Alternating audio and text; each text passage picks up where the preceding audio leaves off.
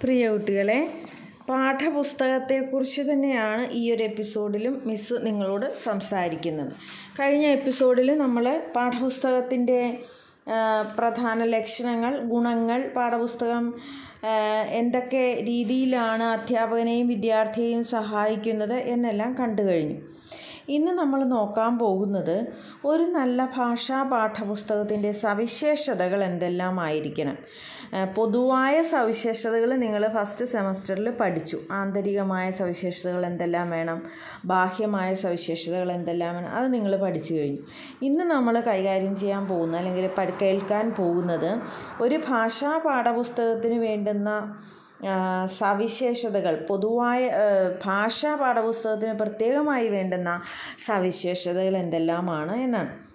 ആദ്യമായിട്ട് ഭാഷാ പാഠപുസ്തകത്തിൻ്റെ അല്ലെങ്കിൽ ഭാഷാ പഠനത്തിൻ്റെ, ഭാഷാ ബോധനത്തിൻ്റെ ലക്ഷ്യങ്ങൾ നേടാൻ സഹായകമായിരിക്കണം. ഓരോ ഭാഷാ പാഠപുസ്തകവും ഭാഷാബോധന ലക്ഷ്യങ്ങൾ, അപ്പോൾ അടിസ്ഥാന ഭാഷാ നൈപുണികൾ വികസിപ്പിക്കുന്നതായിരിക്കണം, സർഗാത്മകത വളർത്തുന്നതായിരിക്കണം, ധാരാളമായിട്ടുള്ള വായനയ്ക്ക് സാധ്യതകളും താല്പര്യവും ജനിപ്പിക്കുന്നതാകണം. ഇങ്ങനെ നമ്മൾ ഭാഷാബോധനം നിർവഹിക്കുമ്പോൾ അതുപോലെ നമ്മുടെ സംസ്കാരവും പൈതൃകവും ഒക്കെ സംരക്ഷിക്കാനുള്ള മനോഭാവം കുട്ടികളിൽ വളർത്തണം, മൂല്യബോധം നൽകുന്നതായിരിക്കണം. ഇങ്ങനെ ധാരാളം ലക്ഷ്യങ്ങൾ നമ്മുടെ മനസ്സിൽ ഉണ്ട് ഭാഷ പഠിപ്പിക്കുമ്പോൾ. ഈ ലക്ഷ്യങ്ങൾ സാക്ഷാത്കരിക്കാൻ പര്യാപ്തമായ പാഠപുസ്തകങ്ങളാണ് ഭാഷാ പാഠപുസ്തകങ്ങളായി കുട്ടികൾക്ക് നൽകേണ്ടത്. അടുത്തത് ശിശു കേന്ദ്രീകൃതമായിരിക്കണം. നമ്മളതിനെക്കുറിച്ച് വളരെയധികം ചർച്ച ചെയ്തു. കുട്ടിയുടെ പ്രായം, പക്വത, നിലവാരം, കുട്ടിക്ക് സ്വയം ചെയ്യാൻ സാധിക്കുന്ന പ്രവർത്തനങ്ങൾ, കുട്ടിയെ കേന്ദ്രീകരിച്ചുള്ള പാഠ്യവസ്തുക്കളൊക്കെ ആയിരിക്കണം അതിൽ ഉൾപ്പെടുത്തിയിട്ടുള്ളത്. അതിൽ നൽകിയിട്ടുള്ള മൂന്നാമത്തേത് വിവരണങ്ങൾ. അതായത് പാഠപുസ്തകത്തിലെ വിവരണങ്ങൾ നല്ല ഒഴുക്കുള്ള ഭാഷയിൽ, ലളിതമായ ഭാഷയിലായിരിക്കണം. കുട്ടിക്ക് സ്വയം വായിച്ച് മനസ്സിലാക്കാൻ സാധിക്കുന്ന രീതിയിലായിരിക്കണം. നിരവധി കാര്യങ്ങൾ കുട്ടിയെ വിഷമത്തിലാക്കുന്ന, ആശങ്കയിലാക്കുന്ന, ആശയക്കുഴപ്പത്തിലാക്കുന്ന വിവരങ്ങൾ ഉൾക്കൊള്ളിക്കാതെ അല്ലെങ്കിൽ ഭാഷ ഉപയോഗിക്കാതെ ലളിതവും ഒഴുക്കുള്ളതുമായ, അയവുള്ളതുമായ ഭാഷ ഉപയോഗിക്കേണ്ടതാണ്.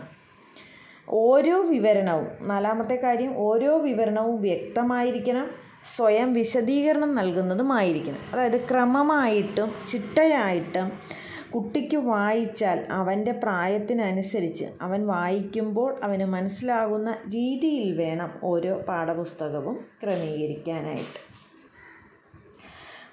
പിന്നീട് അടുത്ത കാര്യമെന്ന് പറഞ്ഞാൽ കുട്ടിയുടെ ചിന്തയ്ക്ക്, കുട്ടിയുടെ വിചിന്തനത്തിന്, കുട്ടിയുടെ സ്വയം പഠനത്തിനൊക്കെ പല രീതിയിലുള്ള വാതായനങ്ങൾ തുറക്കണമെന്ന് നമുക്ക് പറയാം. അതായത് ഒന്നിൽ നിന്ന് മറ്റൊന്നിലേക്ക് പുരോഗമിക്കാനായിട്ട്, പഠന പുരോഗതിയിലേക്ക് പോകാനായിട്ട് സാധ്യതകൾ നൽകുന്ന, കുട്ടിയുടെ ചിന്തയെ പരിപോഷിപ്പിക്കുന്ന രീതിയിലുള്ള പാഠപുസ്തകങ്ങളാണ് നൽകേണ്ടത്. പാഠപുസ്തകത്തിൻ്റെ അടുത്ത പോയിൻ്റ് എന്ന് പറയുന്നത് പാഠപുസ്തകത്തിൻ്റെ ഭാഷ പഠിതാക്കളുടെ വായനാ പ്രായത്തിന് അനുയോജ്യമായിരിക്കണം. അത് നിങ്ങൾക്ക് മനസ്സിലാക്കാൻ നമ്മൾ പല പ്രാവശ്യം പറഞ്ഞതാണ്. കുട്ടിക്ക്, ഓരോ കുട്ടികളുടെയും പ്രായത്തിനും അവൻ്റെ വായനയ്ക്കും എത്രത്തോളം സാധ്യതകളുണ്ട് എന്ന് നമുക്കറിയാം. അപ്പോൾ പാഠപുസ്തകത്തിൽ ഉപയോഗിച്ചിരിക്കുന്ന ഭാഷ അതിന് അനുയോജ്യമാണെങ്കിൽ മാത്രമേ കുട്ടി അതിന് വായനയ്ക്ക് മുതിരുകയുള്ളൂ. അപ്പോൾ കുട്ടിയുടെ ഓരോ നിലവാരം, ഓരോ ക്ലാസ് അല്ലെങ്കിൽ പ്രായം, അതിനനുസരിച്ച് അവൻ്റെ വായന, അപ്പം നമുക്കറിയാം എത്രത്തോളം അവൻ വായനയിൽ പുരോഗമിക്കേണ്ടതുണ്ട് എന്ന് ഓരോ പാഠഭാഗവും ഓരോ ക്ലാസ്സും ആകുമ്പോൾ നമുക്കറിയാൻ സാധിക്കും. അതിന് അനുസരിച്ചുള്ള പാഠപുസ്തകങ്ങളാണ് ക്രമീകരിച്ചിരിക്കുന്നത്. പിന്നീട് പറയാവുന്ന കാര്യം, പുസ്തകത്തിൽ വേണ്ടത്ര ചിത്രങ്ങൾ. കാരണം ചിത്രങ്ങൾ കണ്ടുകൊണ്ട് കുട്ടി വളരെ വേഗം ആശയങ്ങൾ ഗ്രഹിക്കും. അപ്പം അതുപോലെ ആകർഷകം ആയ പാഠപുസ്തകങ്ങൾ നിർമ്മിക്കുന്നതിന് ചിത്രങ്ങൾ ഉൾപ്പെടുത്തേണ്ടത് അത്യാവശ്യമാണ്. ചിത്രങ്ങൾ കുട്ടിയെ വളരെയധികം ആകർഷിക്കാനിടയുണ്ട്. ചിത്രങ്ങളിൽ നിന്ന് വളരെ വേഗം കുട്ടികൾ കാര്യങ്ങൾ മനസ്സിലാക്കാനായിട്ടുള്ള സാധ്യതയുണ്ട്. ഇതെല്ലാം പരിഗണിച്ചുകൊണ്ട് ചിത്രങ്ങൾ പാഠപുസ്തകത്തിൽ നൽകിയിരിക്കണം. സ്വയം പഠന സാമഗ്രിയാകത്തക്ക വിധമുള്ള ലളിതവും താല്പര്യജനകവുമായ വസ്തുക്കൾ ഉൾപ്പെടുത്തിയിരിക്കണം. അതുപോലെ ആകർഷകമായിരിക്കണം. പാഠപുസ്തകങ്ങൾ അതിൻ്റെ അഭിപ്രായങ്ങൾ അടിച്ചേൽപ്പിക്കുന്ന ഒന്നാകരുത്. ഇപ്പം രാഷ്ട്രീയമായോ മതപരമായോ ഒക്കെയുള്ള അഭിപ്രായങ്ങൾ അടിച്ചേൽപ്പിക്കുന്ന തരത്തിലുള്ള പാഠപുസ്തകങ്ങൾ നിർമ്മിക്കാൻ പാടില്ല. കാരണം കുട്ടികളുടെ ഇളം പ്രായത്തിൽ അവർ തീർച്ചയായിട്ടും പാഠപുസ്തകങ്ങളാണ് അവരുടെ ആധാരമായിട്ട് വർത്തിക്കുന്ന പുസ്തകങ്ങൾ. പാഠപുസ്തകത്തിൽ പറയുന്നതെല്ലാം സത്യമാണ് എന്ന് വിശ്വസിക്കുന്ന പ്രായമാണ് കുഞ്ഞുങ്ങളുടേത്. അപ്പോൾ വളരെ ശ്രദ്ധാപൂർവമായിട്ടുള്ള പാഠ്യവസ്തുക്കൾ അതിൽ ഉൾപ്പെടുത്തുകയും ഈ നേരത്തെ പറഞ്ഞ രീതിയിൽ അവരെ അടിച്ചേൽപ്പിക്കുന്ന രീതിയിൽ അതിലെ പഠന വസ്തുക്കളാണെങ്കിലും അതിലെ പ്രവർത്തനങ്ങളാണെങ്കിലും അടിച്ചേൽപ്പിക്കുന്ന രീതിയിൽ ദോഷകരമായി കുട്ടികളെ ബാധിക്കുന്ന യാതൊരു വിവരങ്ങളും അതിൽ ഉൾപ്പെടുത്താനായിട്ട് പാടില്ല.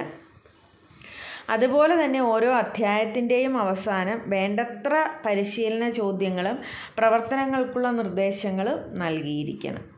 അത് കുട്ടിക്ക് സ്വയം ചെയ്യാൻ സാധിക്കുന്നത് അല്ലെങ്കിൽ അധ്യാപകൻ്റെ സഹായത്തോടെ ചെയ്യാൻ സാധിക്കുന്നതായിട്ടുള്ള കാര്യങ്ങളാണ് അവിടെ ഉൾപ്പെടുത്തേണ്ടത്. അടുത്ത പോയിൻ്റായിട്ട് നമുക്ക് പറയാൻ പറ്റുന്നത് പാഠപുസ്തകം കാലാനുസൃതമായ മാറ്റങ്ങൾ ഉൾപ്പെടുത്തി പരിഷ്കരിച്ചിരിക്കണം. അത് അങ്ങനെ പരിഷ്കരിക്കുമ്പോൾ ഏറ്റവും പുതിയ അറിവുകൾ, പുതിയ മാറ്റങ്ങൾ അതിൽ ഉൾപ്പെടുത്താനായിട്ട് സാധിക്കും. അത് നിർബന്ധമായിട്ടും കരിക്കുലം കമ്മിറ്റി അല്ലെങ്കിൽ അതാത് സ്റ്റേറ്റിൻ്റെ വിദ്യാഭ്യാസ പ്രക്രിയയിൽ തന്നെ ഉൾപ്പെടുന്ന കാര്യമാണ്. കാലാനുസൃതമായ മാറ്റങ്ങൾ വരുത്തി നവീനമായ വിവരങ്ങൾ ഉൾക്കൊള്ളിച്ചുകൊണ്ട് പുതുക്കിയ പാഠപുസ്തകങ്ങൾ കുട്ടികൾക്ക് നൽകേണ്ടതാണ്. അറിവുകളെ നമ്മൾ അപ്ഡേറ്റ് ചെയ്യുക എന്ന് പറയും. അതാത് സമയത്ത് നമ്മൾ അറിവുകളെ പുതുക്കുക എന്ന് നമുക്ക് പറയാനായിട്ട് സാധിക്കും. പാഠപുസ്തകം തീർച്ചയായിട്ടും അന്തർദേശീയമായ ധാരണയുടെ വികാസത്തിന് സഹായകമാകണം.